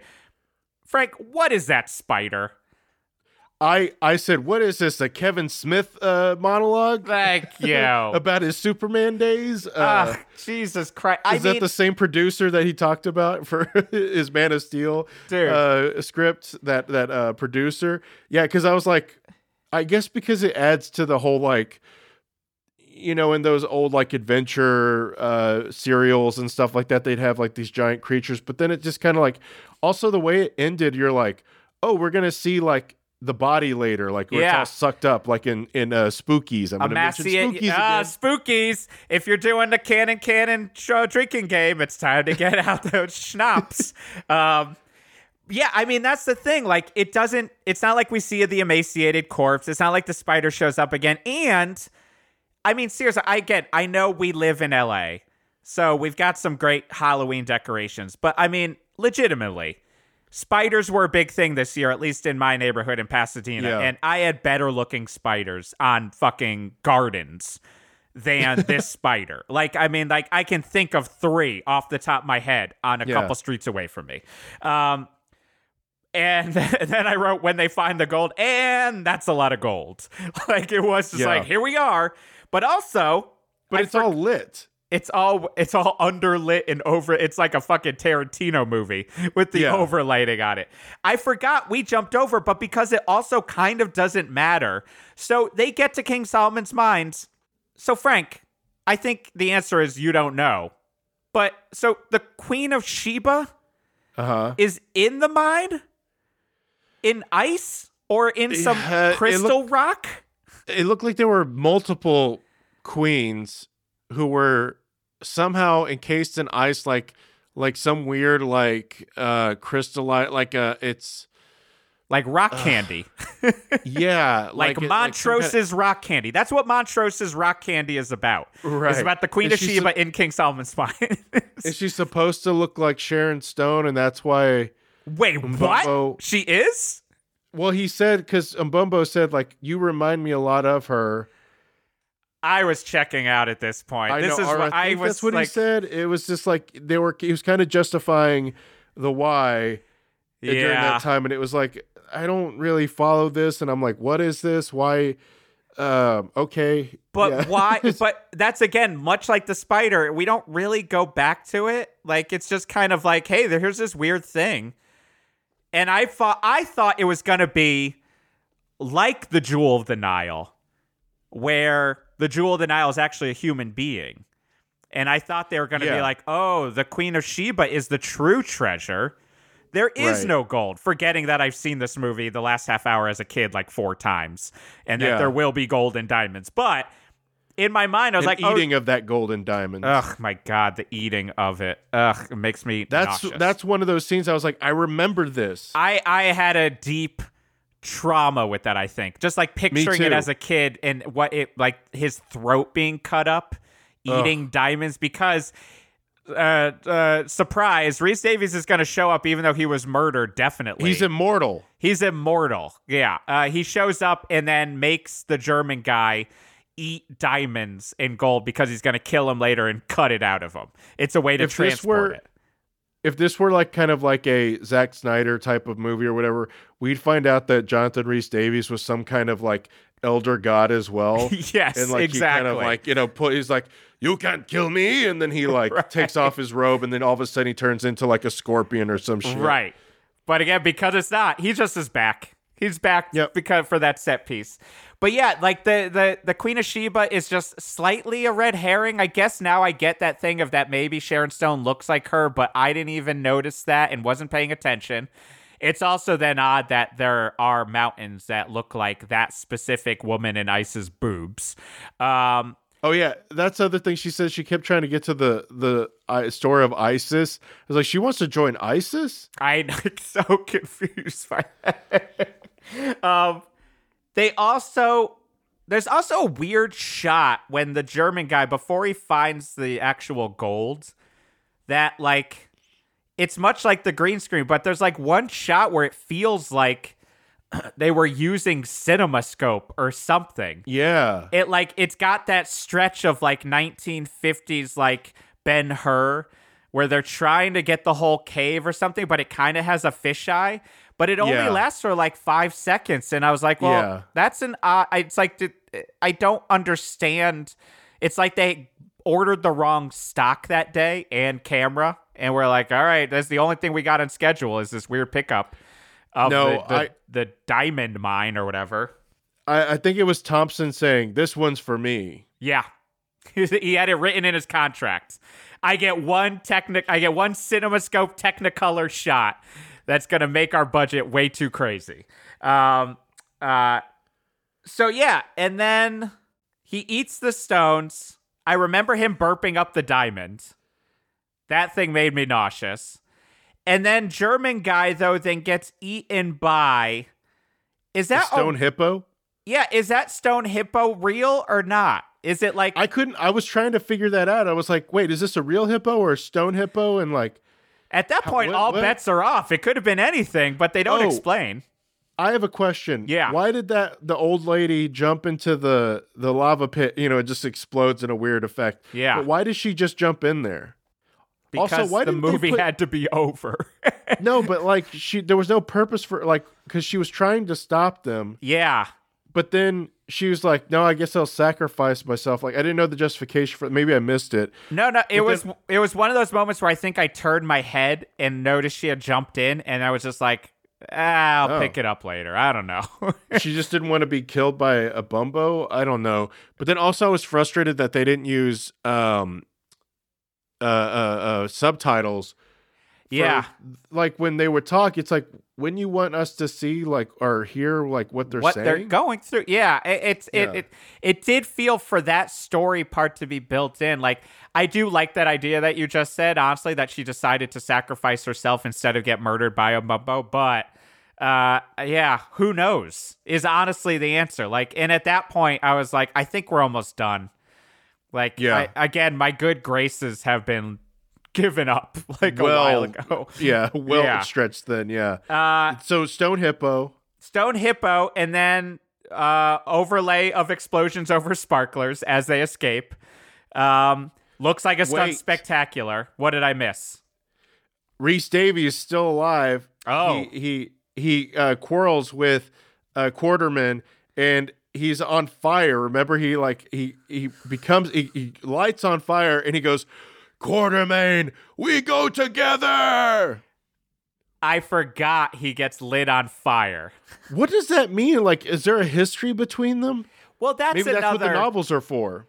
Yeah, maybe. I mean, we've seen that before where it's almost like a Masters of the Universe. Like, was there stuff that was cut out where they were like because he's like He knows about Quatermain and like says don't underestimate him, but like it's like it's like the relationship with Blade and and and uh, He Man, where it's like there's some backstory and they do reference it kind of, but like Rhys Davies is only the big bad because he's the actor we know.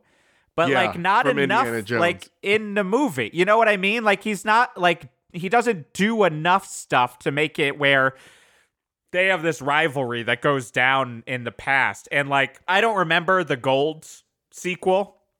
Uh I don't either. We'll find out Well, I when we probably watch will it. once we watch it. But does he show up again? I don't know. Well, f- I don't think he does. So who knows? Maybe it's in the books. Uh, you know, it is. We it's he's on fire for a long time. Again, is he an immortal? Is this a thing we missed? I, it might be. Um, and then we're back at the tribe, and everything's fine. And Umbumbo is now the king. Uh, everyone's gotten rid of their skeleton masks, and they're like, "Yeah, that was a weird time, huh? What were we doing with Googaloo Right. or whatever her name was?" And then it really did legitimately. Again, we like to say like I'm I'm I I like to think I'm not ever exaggerating for the sake of the podcast, but I was like legitimately angry at the end that I was like, after all of that, like Obumbo explains to you that we can't take the gold out because it belongs to the mountain. That's part of their deal. So as soon as they're gonna leave, and as soon as they close the gates, they're like, "Gotta make a confession. I stole a giant diamond." And then Sharon Stone, I think, or one of them, f- back forth, like, "I did the same." And they laugh and kiss, and I'm just like, "Bullshit, man! What a fucking dick move! What a dick move!" Quantum. hee hee, we disrespected their culture. Yeah, it's essentially just saying like, yeah, their culture was dumb. Money is more important, and treasure is Yep. more important. Like it, it completely shits upon, and that's the thing. It's not only shitting on on a larger scope their culture, but like his friend Yeah. Umbumpo is his fucking manservant who ends up becoming a king and saves him. And Yep. they're just like, yeah, but still, I mean, it's money. Like we're American. like, I, want mean- you to get something out of this. The adventure wasn't enough. Exactly, and th- and I because I think that's the thing is at that point I was fine for me as the watcher that the adventure was enough, and instead it was like a last moment reminder of oh you're a shitty American, like you know what I mean that you're just like I came into another country and ultimately I got saved by that country because I'm dumb and was fucking up. And then I still said, fuck you. I'm going to take your art. I'm going to take your fucking. Like, it's like when you see like fucking shitty Americans when you're like on vacation, like taking pieces of. Oh, like yeah. uh uh the the fucking Pompeii or something. And you're just like, dudes, you're the reason these rules exist. Like, cause you're being a dick. Like, right. Leave things be. Like, stop being American for two seconds. Uh, yeah, they're taking a thirst trap picture at like the praying wall. You know, yeah, like- exactly. Uh, and then they really go after each other, like really hardcore, just like ah, just fucking yeah. shoving tongues. And then we wrap up because now we're hey baby, we're gonna be going to Allan Quatermain and the Lost City of Gold at some point. Um, yeah, and that's it. That's the movie. Uh, you know, uh, we said it early on. Like ultimately, it's a good romp in the beginning yeah. you know? And then it's just a combination of like Cannon shit and problematic shit that's just like and and ultimately I'm still just like, yeah, I don't know, watch it at some point. I don't know. Yeah. It's fine. Like I I don't know why I watched it so much as a kid. I think just you you know, I don't know, it's like an adventure movie, whatever. Um yeah, is there anything we missed? I don't think so. Not really. I, I my wife said he has on so much bronzer about Richard Chamberlain. he really does. Um, uh, yeah. Oh, there was one part I thought was kind of funny is when they're in the shop and the the owner has the gun, yeah. and then Sharon Stone is like, "I'll take care of this," and he shoots that gun out of her hand, and then he grabs the gun. Now he has two guns. Yeah. That felt like a Three Stooges kind of joke the way it was shot. Yeah. Um, it was pretty good. Also though, he doesn't ever look like he knows how to hold a gun. Uh, Yeah, always holding ever. on a slight like 20 degree angle too high or something, hand a little too high up on the grip. Um, yeah. When he stops the guy with the rug, and he's like, "Sorry, wrong color." yeah. And then it's insane because then she rolls out of the rug into the fruit cart, and there's that whole action set right there too, which is like, what? Yeah. Yeah. Oh my! I forgot about her rolling Yeah, off of the tower. so, like, I was like, that was where I was like, really forcing that role there. Like, Yeah. Um, but that's about. I mean, Yeah. I'm looking through my notes, and it's like I don't, I don't know. I was kind of like exhausted by the movie by the end of it because it felt like I watched eight hours of a film. yeah. Like I just sat down and watched a trilogy of movies, and it was only an hour and forty minutes. They sh- they shove in a lot, man. They shove in a lot. Uh, uh, yeah. It's it's it's both a romp. Not terrible, but it's exhausting. yeah. Uh, what out of uh Frank? Out of ten cannons, what are you giving this cannon? Um, I'm I'm on the fence because I want to give it like a seven, Yeah. but it feels so Cannon to me that I think I might go an eight yeah. because of just like the decisions being made and like how that last half of the movie I'm like, oh, now this really feels like a Cannon film. And like I said, there were parts where like some of the violence did feel kind of disturbing to me yeah. uh with the goofiness so then i feel like okay that feels very Cannon to me as well Yeah. I'm gonna.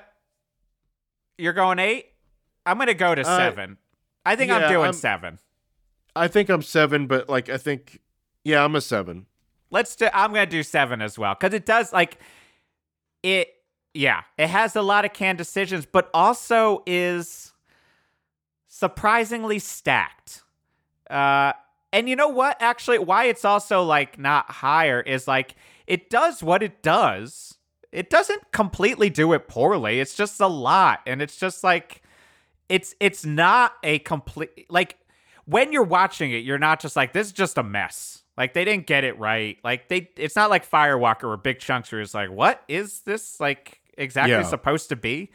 It is what it is. Like it works enough.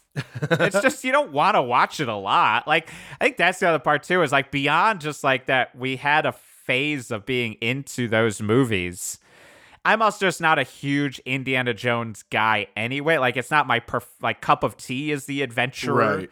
Uh, I, I I love the Uncharted game series more than watching the movies. I think, but uh, uh, so yeah, like I think it's a seven because it does what it does. It does it well, actually. Like not terrible. It's just yeah Let's get a little less uh, blue screen sometimes. Like you know. i mean you could have cut like at least two set pieces yeah.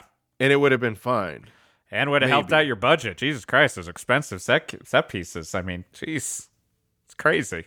yeah it just felt like there were like three or four scenes too many Yeah, I think that's it. It's once you have that barrage of tribe after tribe after tribe, that's where you're like, all right, we can we can get this going, Allan. Can we get to the get, like because because when you do actually get to the mines, I was like, I think I said like, oh, they're at the mines finally. Like I didn't realize they were there, kind of like. yeah Um, it, it felt like just a it's just a series of scenes that they're like this is a cool scene and Yeah. they just strewn strewn them together And again, we just talked. We talked about Mission Impossible. That's partly sometimes is the case with Mission Impossible. It's just you've got Tom Cruise and billions of dollars behind you, and a great director. I mean, it's just, uh, yeah. But yeah, uh, we're we're we're we're tied on seven. I think that's the proper rating for this. Yeah. Um. So yeah, check it out. But uh, uh, thank you again to everyone who uh, keeps reaching out to us. Uh, uh, right before we started, uh, uh, uh, someone reached out because they've got a rip of the uh, American Ninja music, George S. Yeah. Clinton. So that's the, that's the stuff. Like, keep sharing it with us. We love it. Um, but yeah, uh, Frank, wh- where can people reach us? Uh, you can find us online at Twitter at the Cannon Canon.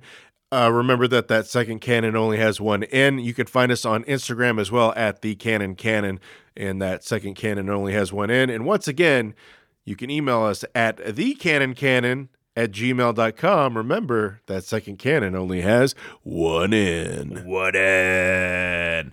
Uh, but yeah, so thank you for listening. And uh, next week we'll be back with another great Cannon film. But until then, I'm Geoff Garlock, And I'm Frank Garcia Hale. and this is The, The Canon. Canon. I'm deeply offended.